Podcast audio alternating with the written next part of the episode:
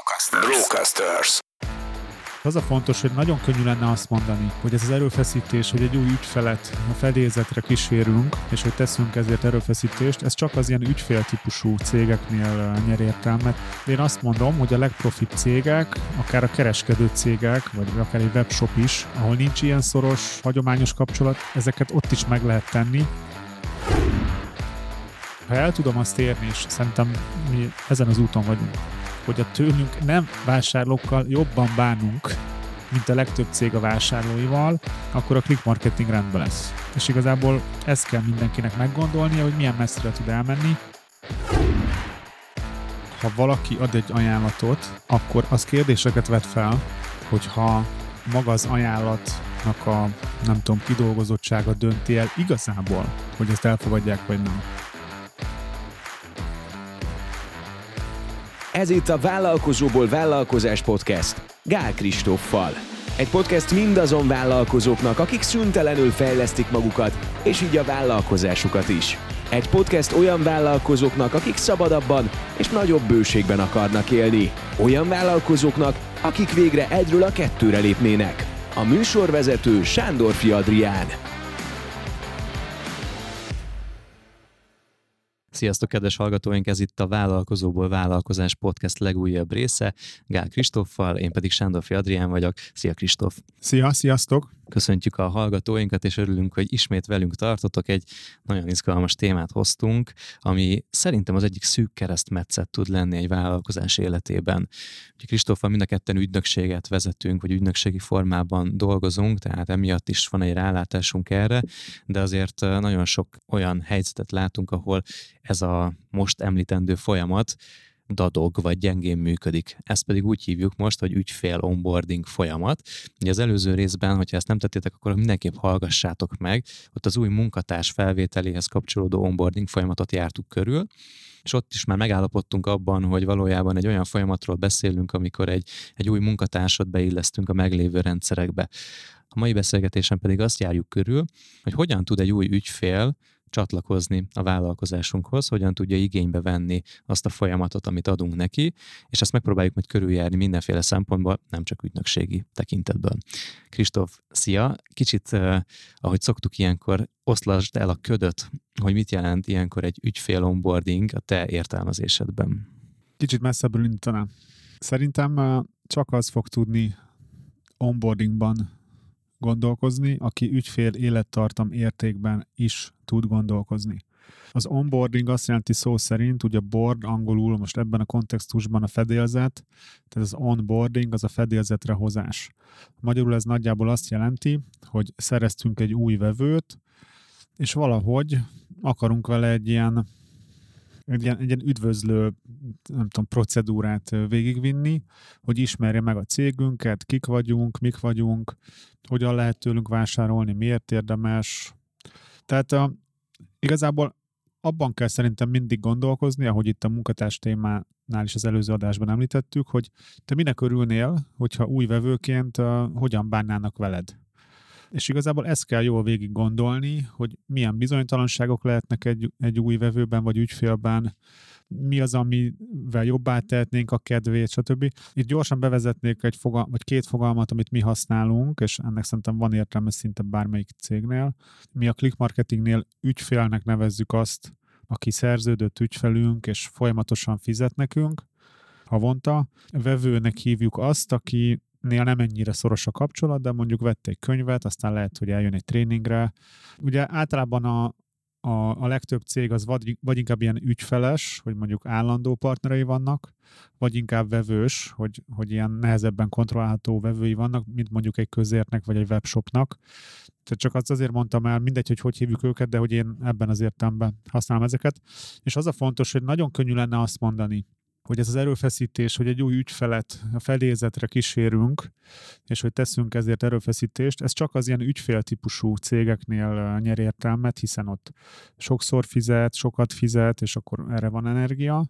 De én azt mondom, hogy a legprofibb cégek, akár a kereskedő cégek, vagy akár egy webshop is, ahol nincs ilyen szoros, hagyományos kapcsolat, ezeket ott is meg lehet tenni, és nyilván itt uh, ezek nagy kihívások lehetnek, de hogy minél nagyobb kihívásokat tudsz megoldani, vagy minél nagyobb problémákat tudsz megugrani, amiket mások nem tudnak, annál jobb céged lesz. És az élettartamérték úgy jön ide, hogy a, aki nem érti ezt a gondolatot, hogy élettartamérték, tehát abban gondolkozom, hogy egy vevő az most oké, okay, hogy vett tőlem egy kávét, mert van egy kávézóm, és az a kávé az 750 forintba került, és hát most mi fér bele abba, hogy egy 750 forintos kávét vett valaki, abból nem tudom, 300 forint az árésa, most e, e, ezért nem tudok semmit csinálni, de úgy gondolok rá, hogy ez, a, ez az ügyfél, vagy ez a vevő, lehet, hogy még 200-szor be fog jönni a, a kávézomba, vagy ezerszer, és akár lehet, hogy milliókat hagy nálam, akkor egész máshogyan el tudok kezdeni akár az onboardingról is gondolkozni,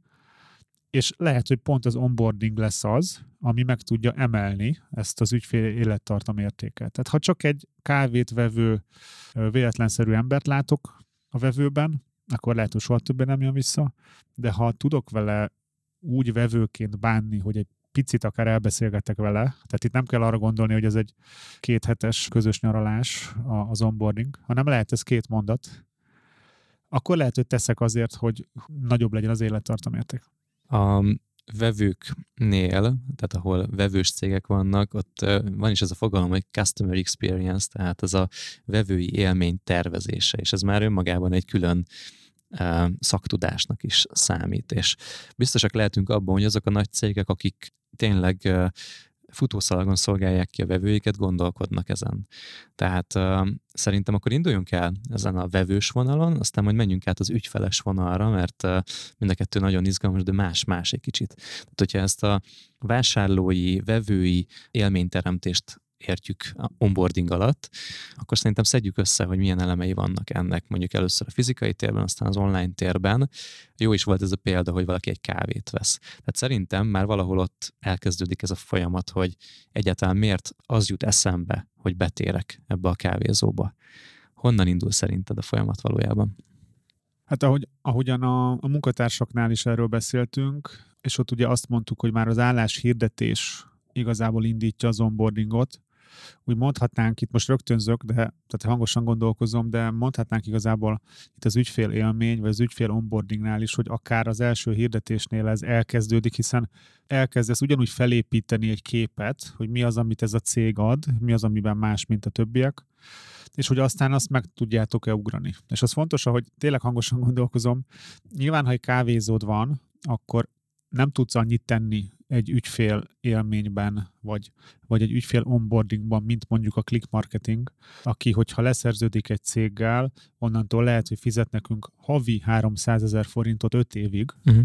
Tehát ezt, ezt a szintet, amit mi ebbe bele tudunk tenni, gondoskodást, energiát, akár pénzt, azt te nem tudod megugrani egy kávézóban. Tehát csak azért mondom, hogy így ne frusztráljon ez senkit, de hogy a maga szintjén szerintem mindenki tud azért sokat tenni, hogy, hogy jobb legyen, mint a, az átlag megszokott, ami szerintem borzasztó rossz van Magyarországon. Tehát az átlag cég amilyen élményt tud nyújtani, vagy amilyen onboardingot nyújt, akarva akaratlanul, azt szerintem borzasztó.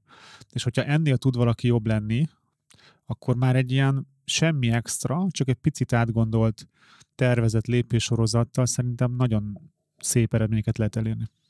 Most mindig egy kisbolt jut eszembe, hogy beszélsz. Egy konkrétra gondolok valahol itt a belvárosban, ahol úgy indul a folyamat, hogy mindig egy nagyon rozog a kilincsel kell benyitni az üzletbe.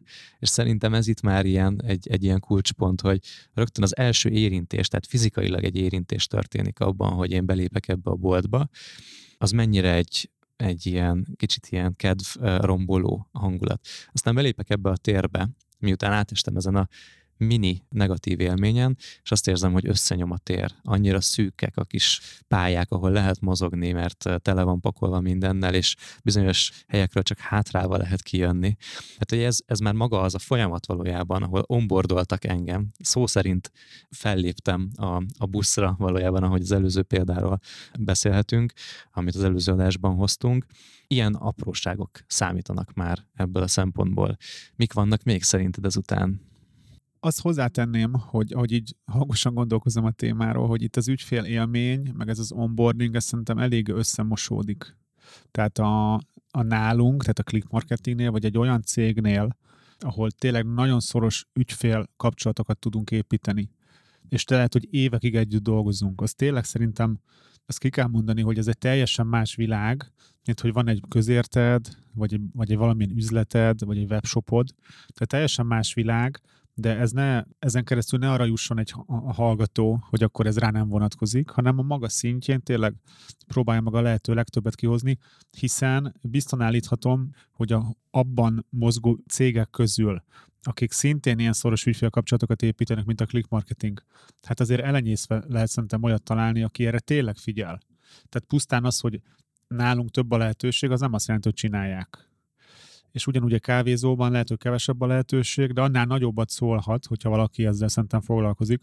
Mondok példákat.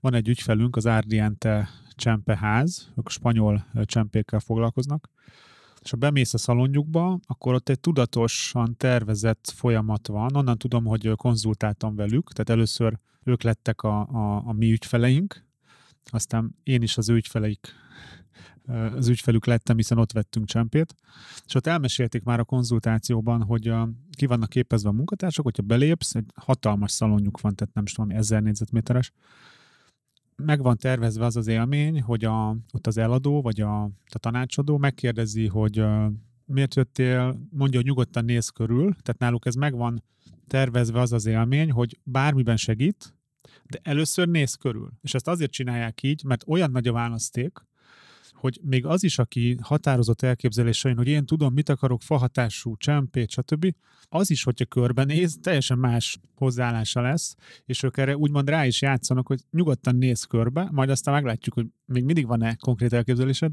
és megkérdezik, hogy kérsz-e kávét, csináltok-e neked egy szörpöt, és ki van alakítva náluk egy ilyen kis vendéglátópont a szalomban, hát ilyet is azért egy csempeház, tehát nem tipikus, hogy egy ilyen csempésboltban van egy ilyen kis profi kávégép, ötféle szörp, stb.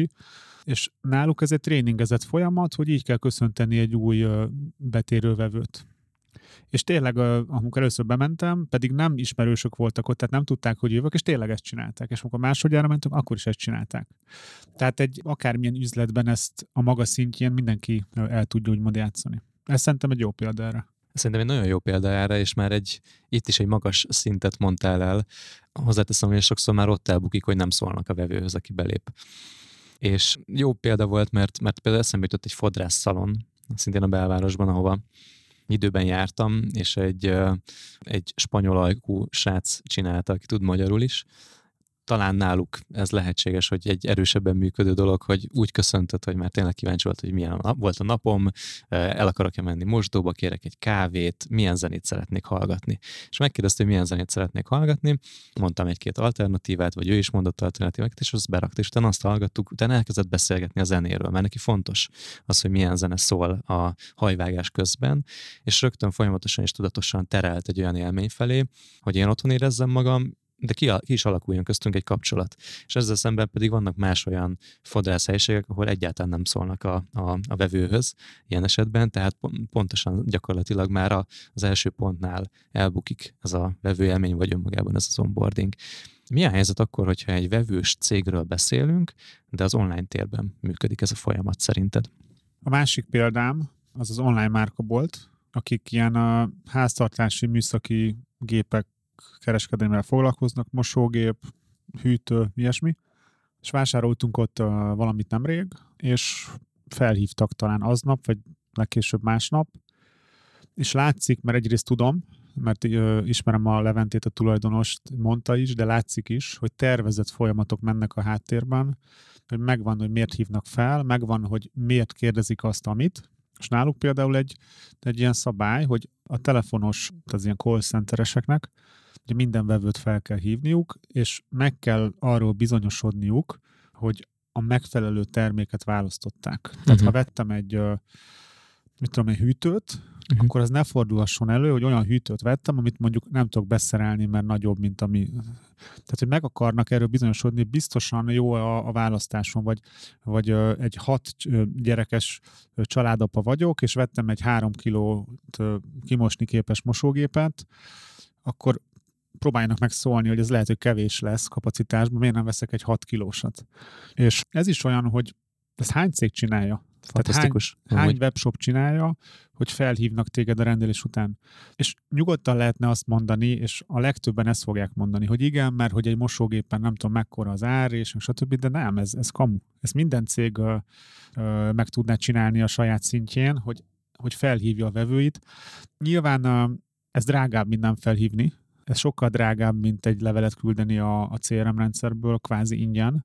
Tehát ez, ez, ez befektetés, hogy erre legyen emberünk, legyen folyamatunk, legyen call centerünk, stb. És nem is biztos, hogy könnyű kiszámolni, hogy ez pontosan hogy éri meg. De az, hogy jó élményt ad ez a webshop, és lehet, hogy ajánlani fogom, és lehet, hogy veszek még valamit, vagy lehet, hogy akár jó értelemben rábeszélnek egy drágább termékre, de lehet, hogy egy olcsóbbra, hogyha nekem az az érdekem, mert ők is tudnak élettartam értékben gondolkozni. Nem csak azt nézik, hogy hát, ha most felhívjuk őket, az nekünk pénzbe kerül, tehát rosszul járunk, hanem egy nagyobb perspektívában nézik, hogy ez egy, ez egy sokkal nagyobb gondoskodás, és a legtöbb cég nem gondoskodik a vevőiről, az ügyfeleiről. Jó, hogy behoztad ezt a személyes példát, mert uh, itt az látszik, hogy egy online térben működő vállalkozásnak is meg kell, hogy legyenek azok a személyes, szem, tehát emberi kapcsolatai, és ezt egy ügyfelszolgálatos példán keresztül mondtad, amik, amin keresztül vevő élményt alakítunk ki még azelőtt, hogy megkapná a csomagot az ügyfél. És itt ráadásul az említett példában nagy értékű vásárlásokról van szó, tehát valójában nagyon nagy a tétje, mert hogyha elégedetlen leszel, akkor nagyon elégedetlen tudsz lenni. Tehát ez egy nagyon nagy macera, hogy vissza kell küldeni egy mosógépet. Nekik meg plusz költség lehet, hogy ezt az egészet így végig menedzseljék. Lehetséges, hogy kijönnek a termékért, és ők maguk viszik el, az nekik egy költség, azt nem is nagyon tudom elképzelni, hogy te hogy vinnéd vissza a mosógépet, hogyha, hogyha ez rossz. Tehát valójában saját maguknak egy kockázatcsökkentés is ebben az esetben, hogy, hogy később nem erüljön fel költségük egy rosszul megvalósult vásárlással. Beszéljünk még kicsit még az online térről szerintem, hogy tekinthető-e maga egy, egy honlapnak a felülete, vagy egy webáruháznak a felülete az onboarding folyamat részének, szerinted? Abszolút, persze. Tehát ugyanúgy igaz az, hogy a mi honlapunkon például, hogy bárki megnézi, clickmarketing.hu, hogy ha kapcsolatot felveszel velünk, akkor már ott az űrlap, mondjuk ha például a kapcsolati űrlapot akarod kitölteni, ott mellette szépen le van írva, hogy mi fog történni, ha kitöltöd. Ki fogja azt elolvasni ki fog utána felhívni. Ott van a neve, hogy ki fog felhívni, milyen telefonszámról fog valószínűleg hívni. De van, oda van az is írva, hogy ha inkább e-mailt írnál, akkor erre és erre az e-mail címre írj. Ha inkább telefonálnál, akkor ezt a számot hívd, és X és Y fogja felvenni. Tehát ott már egy, egy élményt akarunk adni, meg akarjuk mutatni, hogy miket ez tényleg érdekel, hogy minden úgy legyen, ahogy te szeretnéd. Nyilván valamennyire úgy, ahogy mi szeretnénk, tehát itt ez egy ilyen, mindig egy ilyen optimalizálás, de hogy én azt nem mondhatom meg, és egyébként sok cég szerintem ebben hibázik, hogy nem írunk ki telefonszámot, mert akkor túl sokan felhívják. Tehát ez ilyenektől, most direkt mondom, hogy hülyét kapok, hogy ez milyen vállalkozói gondolkodás, hogy, hogy nem írom ki a számot, mert akkor még véletlen felhívnak. Tehát nekem vállalkozóként az a dolgom, hogy egy olyan környezetet biztosítsak, hogy, hogy meg tudjuk tenni, hogy valaki felveszi a telefont, és, és hogy aki, aki felveszi a telefont, az egy képzett valaki legyen a témában. Tehát nálunk, nálam elvárás, hogy online marketingbe senki se lehet tök hülye a click marketingben még hogyha lenne ilyen nálunk, hogy az utolsó recepciós, ami nincs, de hmm. hogy még az utolsó recepciósnak is képbe kell azzal, len, azzal kapcsolatban lennie, hogy mi mivel foglalkozunk, mi az, hogy K8 módszertan, stb. Nem azt mondom, hogy ő építsen kampányokat, de hogy legyen képben. És itt én, amennyire tudom, az online márkaboltnál is például az van, hogy ha ott felhívod a call centerüket, tehát te telefonálsz, akkor ott nem egy Marika néni veszi fel, aki tökre nincs képben, hanem képzett, tehát a maguk témájában, a háztartási műszaki cikkek témájában képzett, képben lévő ilyen ügyfélszolgáltatások vannak. Kicsit összemosódnak tényleg a fogalmak, hogy van egy vevő élmény, van egy onboarding folyamat, de összemosódhat akár a konverzió optimalizálás fogalmával is. És a példa, amit akartam hozni, az kicsit még a webáruházak felületén, hogy mennyi mindent lehet tenni azért, hogy egy termékoldal jó, jól nézzen ki, megfelelő mennyiségű információ legyen, legyenek kinn a készletadatok, jó minőségű képek legyenek a termékről, vevői vélemények legyenek megadva, garancia információkat megtaláljam rajta. Tehát minden olyan információ, amit egyébként akár egy telefonhívás során megkérdezne egy vevő, az szépen, struktúráltan, jó minőségben legyen jelen. Mert itt még a vevő nem döntötte azt el, hogy hosszú távú, visszatérő vásárló lesz-e belőle. Nem látjuk azt, hogy a vevő élettartam érték az hogyan alakul, de itt nagyon sok minden eldőlhet ez nyilván egy óriási ajtó, ezt nem biztos, hogy most kell kinyitnunk ezt a termékoldal optimalizálás, konverzió optimalizálás témát, ráadásul már volt is egy ilyen epizód, de hogy valahogy én úgy értelmezem, hogy ezek a fogalmak összemosódnak, és egy ez már önmagában így lehet ennek a, az onboardingnak a része, hogy egy, egy termékoldallal például, vagy egy landing oldalon egy, egy bemutató témával hogyan találkozik valaki.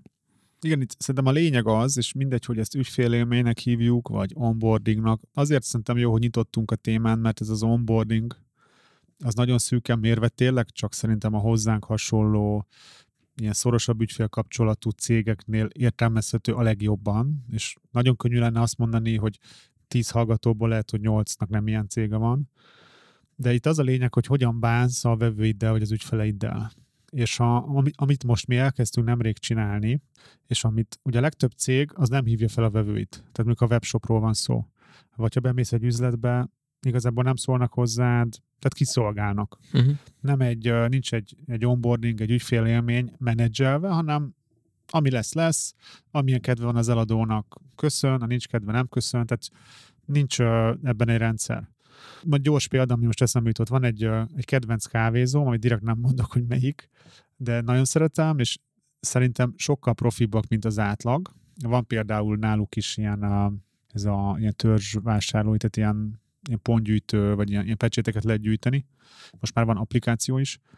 De hogy nem minden vásárlásnál kérdezi meg az, aki kiszolgál, hogy egyrészt van-e ilyenem, vagy ha nincs, akkor kérek-e. Hanem abszolút megfigyelhető, hogy van, aki megkérdezi, van, aki nem. Uh-huh. Tehát ebből én arra következtetek, hogy ez valamennyire biztos meg lett nekik tanítva, de annyira nem, hogy százból százszor csinálják. Hanem lehet, hogy hogy egy régebbi csapattagnak még meg lett tanítva, egy újabbnak lehet, hogy már nem vagy nem úgy. És hogy a, itt van egy különbség, hogy nem működik úgy a rendszer. Tehát ki hogy foglalkozik a vevőivel. Most mi ezt nemrég elkezdtük azt, hogy nem hogy a vevőinkkel, meg az ügyfeleinkkel hogy foglalkozunk, hanem azokkal, akik nem a vevőink, hanem feliratkozott a, egy videónkra. Tehát egy, ö, lett egy listatag az e-mail listánkon, és most pár hete elkezdtük őket felhívni. Csak annyi, hogy hogy tetszett ez a videó. Ugye nem egy egy ilyen megúszós e-mailt küldünk, hogy, hogy mondd el a véleményed, amit egyébként szintén eh, nagyon kevesen küldenek, tehát már azt is kevesen ugorják meg, hogy legalább egy majdnem ingyenes lépést tegyenek, hogy egy e-mailt küldjenek, na most mi felhívjuk őket. És én azt akarom ezzel kifejezni, azt az érzést akarom létrehozni, már az érdeklődőkben is, hogy úristen, van egy cég, akitől semmit nem vettem, egy forintot nem költöttem náluk, de már egy élő ember, aki viszonylag egy képzett a témában, felhív, és megkérdezi, hogy hogy vagyok, mi a legnagyobb kihívásom, stb. Amikor az átlag cég akkor se hív fel, ha egy csomó pénzt náluk hagyok. Na és akkor az a kérdés, hogy ezeket a határokat meddig tud, tudja egy cég kitolni. Tehát, hogyha el tudom azt érni, és szerintem mi ezen az úton vagyunk, hogy a tőlünk nem vásárlókkal jobban bánunk, mint a legtöbb cég a vásárlóival, akkor a click marketing rendben lesz. És igazából ezt kell mindenkinek meggondolnia, hogy milyen messzire tud elmenni, és az összes konzultációmban, meg minden lehetőségnél ezt szoktam úgymond promózni, hogy figyelj, hív fel a vevőket webshopnál vagy, vagy más jellegű, akár kereskedő. Figyelj, hívjátok fel a vevőket, kérdezzétek meg, hogy mi a helyzet, egyeztessetek címet, találjátok egy apropót, á, de ú, de hogy, ki, ki hív, ki csinálja, nincs rá ember, vegyetek fel egy embert, fú, de hát nincs ember, drága. Oké, okay, ez mindig az, de aki ezeket meg tudja ugrani, annak lesz egy kitűnő cége, aki meg nem, annak meg egy átlagos. Még egy érzés jelenik így meg bennem, vagy egy gondolat ennek kapcsán, hogy amikor akár vevős, akár ügyfeles cégről beszélünk, amikor az első vásárlás történik, vagy az első ügyfélkapcsolat kialakul, az első szerződéskötés indul el, tele van bizonytalansággal az illető, aki velünk kapcsolatba lépett. Nem tudja, hogy kivel fog beszélni. Nem tudja, hogy mire van szüksége neki, mit kell, milyen anyagot kell leadnia például. Nem tudja azt, hogy mikor fogja megkapni a terméket, vagy a szolgáltatásnak a nyújtása az milyen időtávon történik. Hosszan sorolhatnám ezt az egészet. De valójában itt arról van szó, hogy csökkentsük ezt a bizonytalansági érzést, ami onnantól kezdődik, hogy kapcsolatba lépnek velünk, egészen odáig, hogy legalább az első szolgáltatás megtörténik, akár egy számlát kiállítunk, akár egy, egy blokkot kinyom a pénztárgép. Csökkentsük ezt a bizonytalanságot, illetve meg kell vizsgálnunk, hogy mi okozhat bizonytalanságot, információhiányt, stressz helyzetet akár egy ügyfélnek, egy vevőnek, mert hogyha ezeket azonosítjuk, az olyan szinten az egész cég működésére pozitívan hathat, hiszen egy csomó folyamatot tudunk utána fejleszteni. Arról nem beszélve, hogy az ügyfél elégedettebb lesz. Elmondanék egy konkrét uh, ilyen folyamatot nálunk, azt szerintem segít. Van egy olyan szolgáltatásunk, hogy honlap audit. Ez nagyjából azt jelenti, aminek hangzik, hogy megnézzük a honlapodat, és adunk rá tehát rendesen élő szakértői konzultációba visszajelzést és ezt mondjuk meg tudod venni például a honlapunkon is akár, és ott elindul olyan folyamat, hogy egyből kapsz visszajelzést, mondjuk megkapod a számlát, utána felhív egy kolléganőm, megköszöni a rendelést, elmondja, hogy mi fog történni, egyeztet egy időpontot veled, mint vevő arra, hogy mikor csináljuk meg ezt a konzultációt, és utána a CRM rendszer elkezd dolgozni, kapsz arról visszajelzést, hogy most kezdett el dolgozni rajta a munkatárs, most kezdte el nézni a honlapodat, hogyha mondjuk holnap lenne ez a ez a konzultáció, akkor ma felhívna a munkatársam, hogy biztos, hogy jó a holnap, mert lehet, hogy a múlt héten egyeztettük az időpontot, és mondjuk most lenne szerdán, akkor előtte kedden felhív, hogy ugye tudod-e, hogy holnap van, még mindig áll le a dolog, ez két okból jó, egyrészt, hogy ne felejtsd el, tehát, hogy neked fontos, szerintem egy jó ügyfélélmény, meg nekünk is fontos, hogy ha nem jó, akkor meg ne pazaroljunk el egy órát erre. És akkor a, azt hiszem, hogy előtte is kap egy levelet, hogyha mondjuk Zoomon csináljuk, akkor megkapja a Zoom linket, utána szintén kap egy levelet, amiben elküldjük az anyagokat, amikről beszéltünk. Ugye ezt már a, a konzultáción is elmondjuk, hogy fogjuk küldni az anyagokat, és a legtöbb cégnél ilyenkor mi van? Nem küldik. Vagy hát soknál, hogy fú, ígértétek, hogy ú, bocsi, küldjük. Tehát nálunk ez, mint a gép, a CRM rendszer, ahogy lezárod, küldi. És utána másnap, azt hiszem úgy van, hogy másnap meg kapsz egy véleménykérő levelet, hogy hogy tetszett a tegnapi konzultáció. És az is olyan, hogy nekünk nyilván ez hasznos, de hogy egy jó érzés az ügyfeleknek szerintem, hogy, hogy számít az, hogy elmondhassák a véleményüket akkor ezzel át is evezünk az ügyfeles vonalra, és szerintem ott van talán mind a kettőnek kicsivel több tapasztalata. A múltkori adásban egy kicsit megleptél azzal, hogy azt mondtad, hogy a, a munkatárs onboarding az már az álláshirdetésnél kezdődik. Mondhatjuk akkor azt is, hogy egy szolgáltató cégnél az onboarding az már a hirdetésnél elkezdődik, vagy mondhatjuk azt, hogy az ajánlatadásnál elkezdődik ez a folyamat? Ez ugye kicsit arról beszéltünk az előző adásban, hogy hol ér véget egy munkatárs onboarding. És ott azt mondtam, hogy, hogy szerintem úgy, olyan nincs, hogy véget ér, hanem így tart a nullához a szintje. Tehát a első napodon a legmagasabb a szintje, a második napon egy picit kisebb, és ez így megy a nulla felé, de még ha egy éve vagy nálunk, akkor is lehet, hogy valamit tanulsz tőlünk, vagy, vagy csiszolódunk össze. És ez egy ilyen ügyfél vagy vevő kapcsolatban ugyanez, hogy se negatív, se pozitív irányba, tehát se előtte, se utána nem tudom megmondani, ez mikor ér véget, hanem ez így van. Hívhatjuk onboardingnak, ügyfélélménynek, akárminek. Ezekkel szerintem folyamatosan foglalkozni kell. Na de a kezdete? Tehát akkor ugyanúgy azt mondhatjuk, hogy, hogy valójában már az első bármilyen kapcsolatfelvétel, ami akár lehet egy hirdetés formátum is, vagy egy social media post, vagy egy blogcikk, ez már valójában akár tágan értelmezve ez akár lehet a nulladik pontja is egy vevői kapcsolatnak? Szerintem igen, igen. Tehát például a mi esetünkben az, hogy leírjuk mondjuk egy hirdetésben, mondjuk a honlap auditról beszéltünk, hogy ez egy olyan konzultáció lesz, amit te is érteni fogsz. És nem ilyen tech szakzsargon lesz, hogy nem fogod érteni, mit mondunk, hanem ez direkt cégvezetőknek szól, nem pedig webfejlesztőknek. Ez például ilyen, ami, ami egyértelműen az élményt beállítja nagyon tetszett még az előző adásból, és sok másik adásban, amikor mondtad, hogy ahogy csinálsz valamit, úgy csinálsz mindent, és ez egy lenyomat is már bármilyen anyagon, amit publikálunk, még azelőtt, hogy szerződést kötnénk egy ügyféllel. Tehát, hogy tekinthetjük ezt úgy, hogy minden olyan lépés, ami megelőzi azt, hogy valakivel egy kapcsolatfelvétel történik, majd elindul egy szerződéskötési folyamat, majd elindul a ténylegesen úgy, úgymond eh, onboarding folyamat, ahogy már a szolgáltatás nyújtása indul el, az valójában már tényleg ott elkezdődik az első lépéseknél, és már rögtön mutatunk magunkról egy képet, hogy később mi mire számíthat, hogy később mire számíthat az ügyfél a velünk való kommunikáció során. Tehát az, hogy egy hírlevél szövege hogy van megírva, hogy ott hogyan emelünk ki fontos részleteket, hogy egy hirdetés hogy van megszövegezve, vagy egy landing oldalra hogyan érkezik el valaki, hogy ott hogyan tud leadni egy, egy ajánlatkérést akár, stb. stb. stb. Ez már mind szerintem egy élményteremtésnek a része. És nekem nagyon tetszik az a gondolat, hogy akár egy olyan jellegű cégnél, mint amilyeneket mi is csinálunk, egy mondjuk marketing ügynökség típusú dolgokat, ott már nekem az ajánlatadásnak a folyamata is bele tartozik ebbe. Kicsit majd beszéljünk erről is, légy szíves, hogy, hogy itt szerintem van egy olyan pont, hogy egyrészt itt szembesül az árral az ügyfél, szembesül azzal, hogy milyen szolgáltatásokat javaslunk neki, pontosan hogy fog kinézni ez a szolgáltatás, elég nagy jelentősége van ennek szerintem. Szintén itt felmerül egy csomó olyan bizonytalansági kérdés, amit már az elején egy jól megírt ajánlatformátummal, vagy egy jól kialakított tározási díjtáblázattal, vagy ajánlatadással leküzdhetünk. Mit tapasztaltál erről így ennek a folyamatnak a fejlesztése során?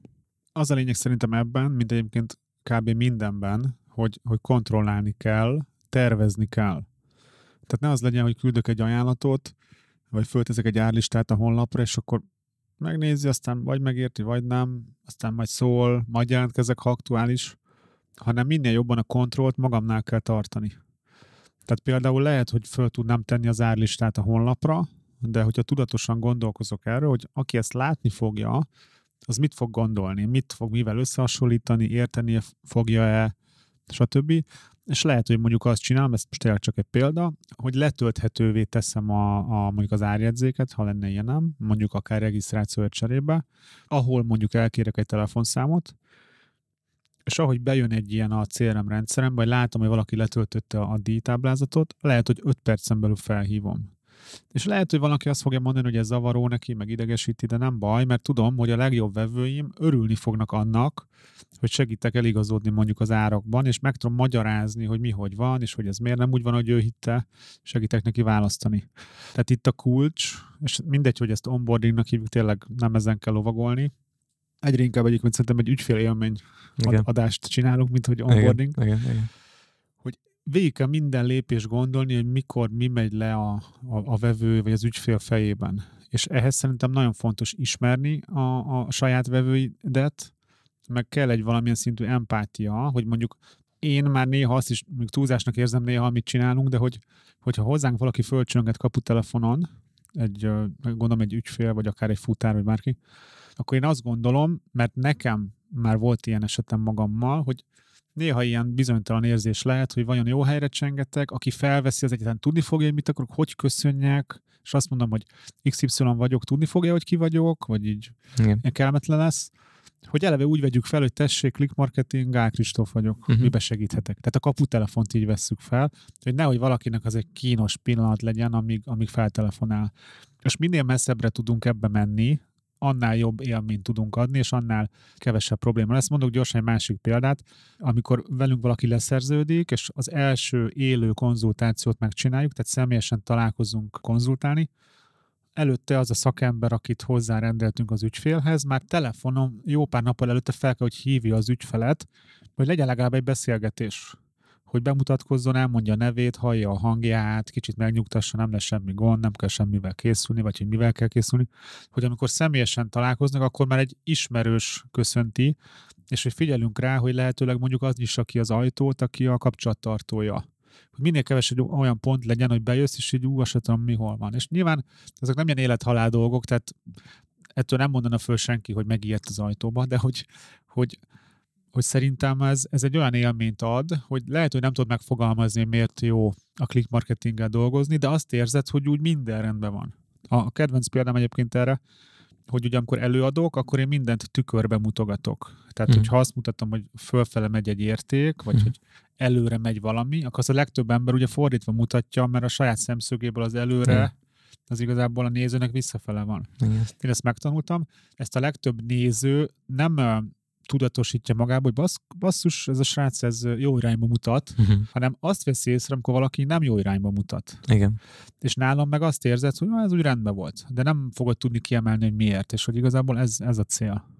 Hogyha kicsit még így visszatekerünk a kávézós példára, hogy tényleg nem azt kell feltétlenül keresni, hogy uh, ilyen uh, elképesztő, fantasztikus megoldásokat kell nyújtani, hanem, hanem pont ezeket kell kivenni, hogy hol van az a pont, ahol valamilyen rosszat tapasztalhat valaki.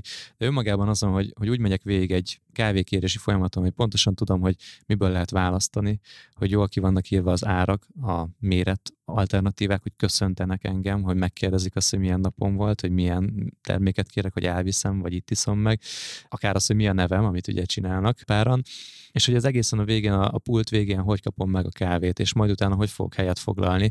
Ezek mind olyan dolgok, hogy ha van benne valahol egy töréspont, egy kicsi hiba, azt megjegyzi az ember. Ha nem, ha jól megy végig az egész, akkor egyszerűen belül egy ilyen nyugalom fut végig, hogy olyan kényelmesen, flottul halad minden. És amit te mondasz, az tényleg igaz bármilyen vállalkozásra szerintem. Azért akartam még egy picit lovagolni ezen az ajánlatadási folyamaton, mert szerintem itt voltak még nagyon sok ilyen, ilyen bizonytalansági kérdés, és ezt akartam még megerősíteni, hogy, hogy ez az egyik olyan legerősebb pillanat szerintem, ahol, ahol bizonytalansági tényező van, amit személyesen szóban el tudunk oszlatni, és minél jobban ki van dolgozva egy, egy ajánlat, egy ajánlatadási folyamat, egy, egy díjtáblázat, amit mondta, egy el van magyarázva valójában, ott akkor ezeket a kérdőjeleket ki lehet egyenesíteni egy vevőnek a fejében. Bocs, csak egy gondolatom van ehhez. Én nem vagyok egy sales szakértő, de azért, hát azért képeztem magam rendesen a témában. Én azt gondolom erről, hogy ha valaki ad egy ajánlatot, akkor az kérdéseket vet fel, hogyha maga az ajánlatnak a, nem tudom, kidolgozottsága dönti el igazából, hogy azt elfogadják, vagy nem. Mert a, a, az optimális eset az, hogy az ajánlat az már csak egy formaság, hanem előtte a sales folyamatban ez el van adva, és amúgy persze leírom neked ezt ajánlatba is, hogy lásd, de hogyha az van, hogy várja az ügyfél, hogy na, jön az ajánlat, megnyitom, és ú, nem tetszik. Nem de hány ilyen helyzet van, amúgy Kristóf, tehát ugye volt a példa, amit pár adás ezelőtt beszélgettünk, a, az ablak eh, felújító kisiparos, aki, aki eljött hozzánk, tök jól felmérte, akkor pozitív példaként hoztuk, hogy uh-huh. energiát szánt arra, hogy felméri, hogy, hogy, hogy majd árajánlatot tudjon adni. Aztán kaptunk egy olyan árajánlatot egy e-mail formájában, ami szintén profi volt, mert egy automata e-mailben szépen küldte ki, hogy így leestünk a székről. Mm. Hogy nem számítottunk arra, hogy ilyen nagyságrendű lesz ez mm. az mhm. egész procedúra, és ez szerintem még mindig borzasztóan jellegzetes, hogy egy árajánlatban találkozik valaki először az árral. Persze, de, csak akkor te azt mondod, hogy nem ez az optimális szerintem. Hogy ezt kéne megváltoztatni, hogy, hogy a sales folyamat során már az árat is megismertetjük.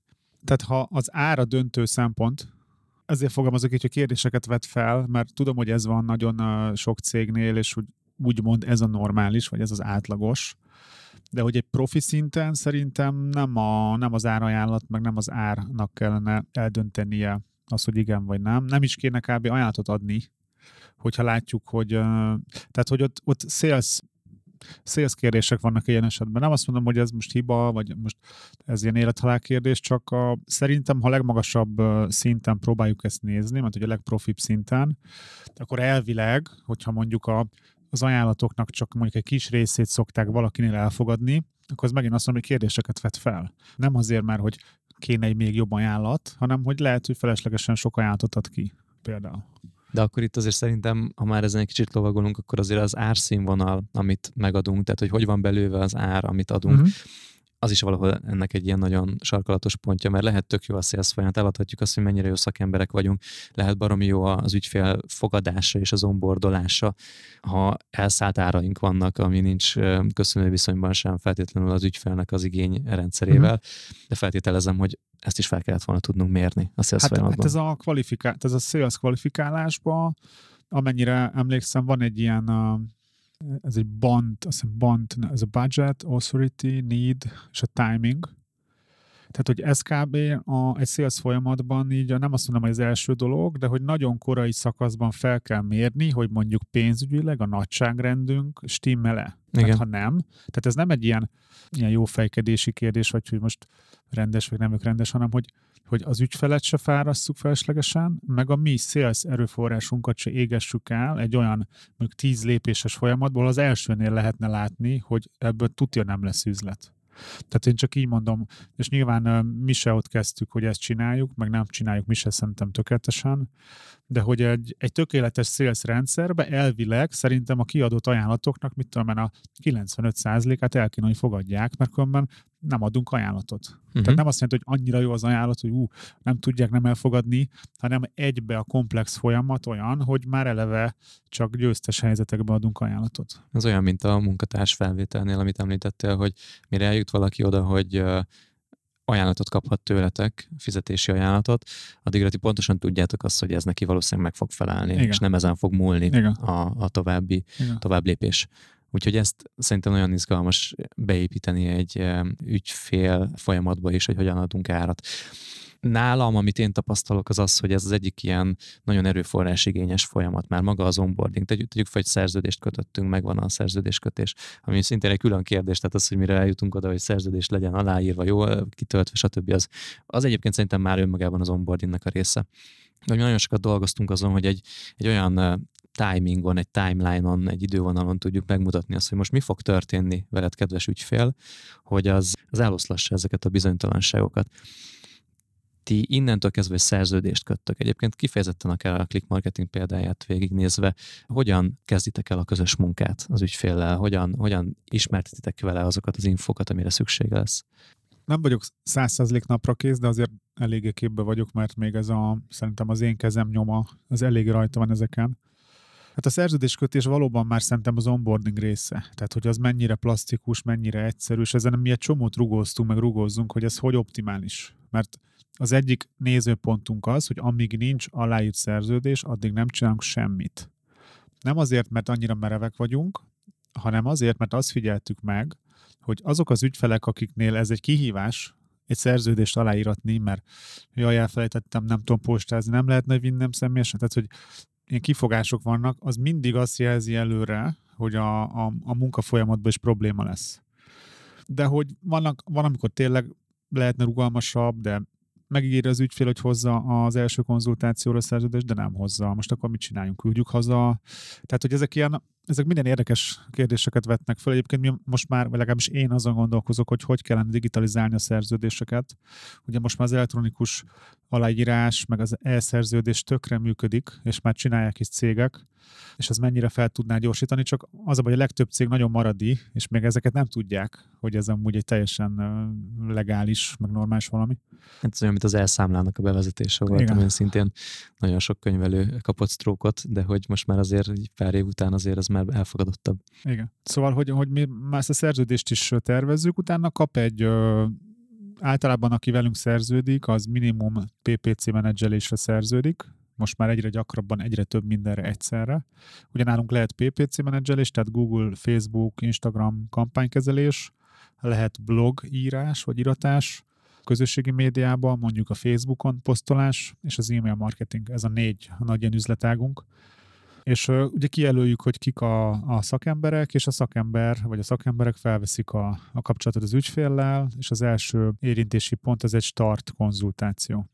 Mi alapján jelölitek ki a csapatot, aki dolgozni fog majd ezen a projekten?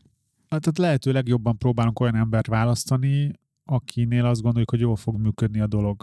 Tehát itt nyilván a mi saját kapacitásainkat is nézzük, de azt is, hogyha mit, mit tudom én, most mondok egy hülye példát, műkörmös az ügyfél, akkor az egyik kollégánk, nem tudom, a, imádja a műkörmözést, meg nem tudom, végzett műkörmös, és van kapacitás, akkor megpróbáljuk neki adni.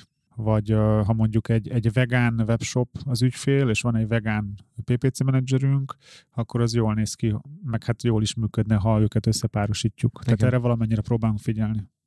Oké, tehát kiválasztottátok akkor azt, hogy ki a csapat, aki passzol ehhez a projekthez, mind kapacitás, mind érdeklődés szempontjából, meg szakértelem szempontjából. Mi a következő lépés innen? Ugye megbeszélünk egy ilyen indító konzultációt, ez lehetőleg személyesen, mert ez is egy tudatos, hogy nagyon fontos szerintem a személyes kapcsolat, és nem úgy személyes, hogy Zoomon, hanem fizikailag személyes kapcsolat. Az nem biztos, hogy életszerű, hogy minden konzultációt személyesen csináljunk, sőt, azt már mi is mondanánk, hogy aztán túlzás de hogy az elején személyesen találkozni, ez tök fontos. Szerintem, hogy a kémia meglegyen, meg ilyesmi, és meg is szokott általában lenni. Ilyenkor nálatok, vagy az ügyfélnél találkoznak? Nálunk. 99,9%-ban hmm. nálunk. Tehát ez is például nekünk egy nagyon régi ilyen üzleti döntés, hogy hogy, hogy ez, ez Hm. nálunk van. Tehát mi nem megyünk ügyfélhez, ugye ez ugye minden mindennel összefügg, tehát nincsenek ilyen giga ügyfeleink, meg ilyen giga üzletek, ahol lehet, hogy megérné, hogy most kimegy az egész cég, és akkor ott nem tudom, szerepelünk, vagy ilyesmi, de hogy nálunk jönnek hozzánk az ügyfelek, és ezzel nem is szokott probléma lenni, így, így praktikus igazából. Oké, okay, tehát akkor megtartjátok az első ilyen indító beszélgetést. Gondolom ennek van egy forgatókönyve, hogy ilyenkor az első alkalommal mi történik.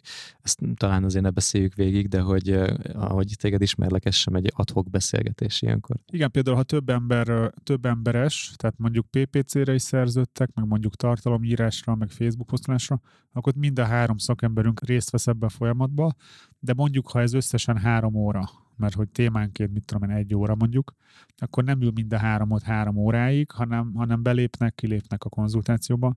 És ezt is nyilván végig kellett gondolni, kellett, hogy jöjjön erről visszajelzés, van, aki kell, hogy ezen gondolkozzon, hogy ezeket optimalizáljuk. Mert amúgy lehetne úgy is csinálni, hogy ahogy esik új puffan, de mi ezeket mi megpróbáljuk menedzselni, meg kontrollálni. És amúgy kell is, és itt az a fontos, hogy oké, okay, neked, mármint a hallgatónak nem online marketinges céged van, de hogy, hogy próbáld meg értelmezni, hogy ez nálatok hogy lehet ezt így kezelni. Hát azért a legtöbb vállalkozásban azért van valamilyen indító beszélgetés, ennek van valamilyen fajta forgatókönyve, vagy érdemes, hogy legyen valamilyen for- forgatókönyve, ha máshogy nem, akkor rutinból valaki ezeket így meg tudja csinálni.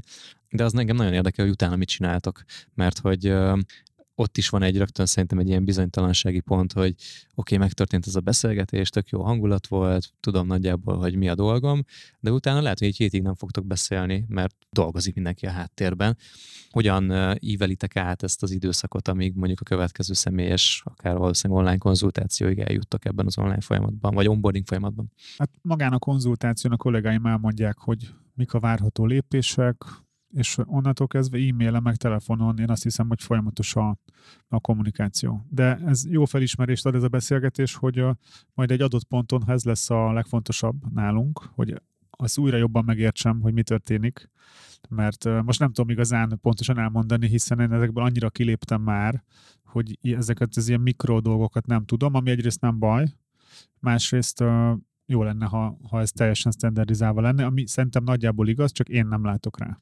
Hát ez minden folyamat ilyen, hogy megcsinálod, egy kicsit elengeded a kezét, hagy működjön, jönnek majd a visszajelzések, és akkor egy picit újra gondoljátok az egészet. Szerintem valószínűleg ez egy olyan kritikus része egy, egy munka elkezdésének, egy projekt elindításának, hogy nagyon sok fog változni, még nálatok is ebben a, ebben a tekintetben. Mondtad azt még így az adás elején meg közepén is, hogy elvileg nincs vége egy, egy, egy onboarding folyamatnak, itt, itt, itt is így gondolod? Tehát, hogy egy, egy ügyfél onboarding folyamat is inkább csak annyi, hogy a konvergál a nullához? Szerintem igen, mert most mondhatnám, hogy egy hónap, két hónap, három hónap, nyilván itt, itt ha most el tudnánk képzelni ezt a görbét, akkor lerajzolnám. Nem, nem tudom, mi a neve ennek, ez a hogy hiperbolikus, vagy mi. Tehát, hogy tényleg így az elején ez nagyon magas, nyilván az ügyfél az első konzultációt nagyon figyeli, utána az első hívás, de utána már a 17. hívásnál már, már ott elmúlt valószínűleg minden bizonytalanság. Tehát, hogy, hogy nyilván van ténylegesen vége, csak most az 5 hétnél van, vagy 9 hétnél, ezt szerintem így nem lehet megmondani, meg itt nem is számít. Ha megengedsz Kristóf egy saját példát, akkor a, kicsit tudok mesélni arról, hogy a nálunk a podcast ügynökségünkben ez hogyan zajlik, hiszen pont most fejlesztjük ezt a folyamatot. Az egyik fontos dolog, hogy az onboardingnak van egy felelőse nálunk, egy olyan kreatív producerünk, aki talán a leg komplexebben látja azt, hogy mi történik egy ilyen folyamatban. Az ő feladata az első felvételig tart, vagy az első két felvételig, ez gyakorlatilag sokszor az első két felvétel, podcast felvétel egy napon történik meg.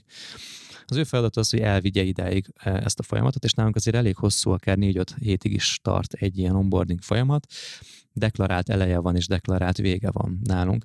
Az eleje az a szerződéskötés, tényleg, ahogy te is mondtad, e, innen indulnak el a dolgok, és szintén egy kick-off meeting történik, de ott például nagyon szoktunk arra figyelni, hogy rögtön az elején megmutatunk egy ilyen Gantt diagramon egy, egy folyamatábrát, hogy milyen lépések lesznek, hol kérünk a kedves ügyféltől valamilyen fajta az anyagot, mit adunk haladunk mi, mikor lesznek a meeting pointok, tehát gyakorlatilag ez a négy-öt hét, amíg egy első felvételig eljutunk, az négy-öt meetinget is tartalmaz, mert annyi mindent kell megbeszélni, műsorkoncepciót, marketing tervet, hogy ki legyen a műsorvezető, ő magában hogy néznek ki az első adások. Tehát nagyon sok megbeszélni valónk van, és azért nem akarjuk ezt egy négy-öt órás, vagy akár még hosszabb beszélgetésbe ültetni, ráadásul nekünk is a háttérben sok dolgunk van. És ugye mondtam, hogy van egy felelőse ennek a folyamatnak. Az ő dolga az is, hogy azt a podcast menedzsert, így hívjuk a következő fázist, ami nálatok kampánymenedzser, beavassa a folyamatban, hogy mire jutottunk, mi a a műsorkoncepció, ami kialakult ebben az onboarding folyamatban, és őt már viszi magával az első felvételre, és ott onnantól kezdve szépen fokozatosan átadja. Ez még nem tökéletes nálunk, tehát sok anyagot kell még legyártanunk ahhoz, hogy ez még tisztább legyen, de egyre tisztábban látom azt, hogy ez a szűk keresztmetszete egyébként a cégünknek. Nagyon nagy szakértelmet kíván, kicsit olyan, mint nálatok egy, egy audit az elején, hogy nagyon nagy szakértelmet kíván az, hogy egy ilyet megcsináljunk, és nagyon sok múlik ezen. És rengeteg olyan pont van, ahol bizonytalan lehet az ügyfél, és én csak igazából ezt akartam így megerősíteni, hogy állandóan azt monitorozzuk, hogy hol bizonytalan az ügyfél ebben a folyamatban, mert itt, uh, itt nagyon el tud veszni a kedve valakinek, és ezt nem, nem szeretnénk. Azt szeretnénk, hogy úgy érkezzen meg egy felvételre, hogy borzasztóan lelkes.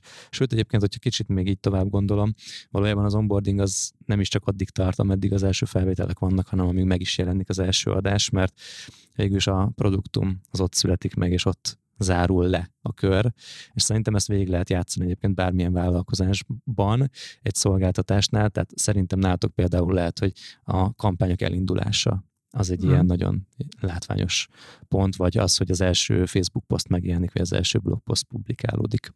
Én úgy érzem, hogy nálunk tehát én nem érzem nálunk ekkora jelentőségét, hogy azt mondjuk, hogy most vége az onboardingnak. Uh-huh. Tehát a, az nem tudom, mi miatt van. Lehet, hogy a nálatok szűkebb a, az az utca, amiben megy a projekt, tehát hogy, a, hogy kisebb a legó készlet, nálunk lehet, hogy nagyobb, hogy több, több ilyen elágazás lehet, hogy itt jobbra megyünk, itt balra, nem tudom. Ne, nem érzem azt, hogy ezzel nyernénk, ha megmondanánk, hogy most mit tudom én, 30 nap az onboarding, vagy a melyik lépés, de egyébként szerintem itt a lényeg az, hogy ezt kontrollálni kell. Még ja. azt mondom, hogy szinte az is mindegy, hogy hogyan, mert ez a 80% szabály, hogy csak valahogy kezd el, valahogy ír, ír le három lépés, hogy első lépés ez, második ez, harmadik ez, és aztán azt elkezditek használni, onnan látszani fog, hogy kéne egy negyedik, vagy a második felesleges, csak el kell valahogy kezdeni ezt szerintem kontrollálni. Igen, nálunk például azért van szerepe ennek, hogy mikor ér véget, mert egyébként be is árazzuk ezt a szolgáltatást, ezt a folyamatot műsorfelállítási díjként nevezzük, és ez le van írva pontosan, hogy ebben mi fog történni, mert azt akartuk eloszlatni, hogy, vagy azt akartuk, azt a tév, tévhitet akartuk eloszlatni, hogy itt nem történik semmi. Borzasztó sok minden történik egy, egy előkészületig, és utána pedig adásonként vannak, vagy epizódonként vannak a költségei az ügyfeleinknek, de addig rengeteg munka vezet, ahogy mondtam, egy hónapnyi munka vezet oda, és azért ennek ennek így látnia kell a végét szerintem. Másik rész meg ez a ránk jellemző ilyen specialitás, hogy utána átadja az egyik szereplő a másiknak a stafétabotot, és ennek is kell egy pontja, de ezt nem muszáj az ügyfélnek látnia, hogy ez a pontosan ez a stafétabot átadás, ez hol történik, hanem ez a mi háttér folyamataink miatt fontos, de nem amellett kardoskodom, hogy ezt így vagy amúgy kell csinálni, csak mesélem, mert ebből szerintem jó tapasztalatokat lehet majd leszűrni. Például lesz, hogy ez nálunk be van árazva. Uh-huh. Igazából nálunk is be van árazva a például egy kampányindítás, tehát tulajdonképpen érdekes, hogy erről beszélünk, lehet, hogy ennek lenne értelme, hogy mi ezt jobban, ezeket a határokat meghúzzuk, nem is azért, mert az ügyfélnek ez érték, hanem inkább tényleg ez a belső, inkább a felelősségeket jobban tisztázni, hogy honnantól, hogyha mettől meddig tart X felelőssége, mettől meddig Y.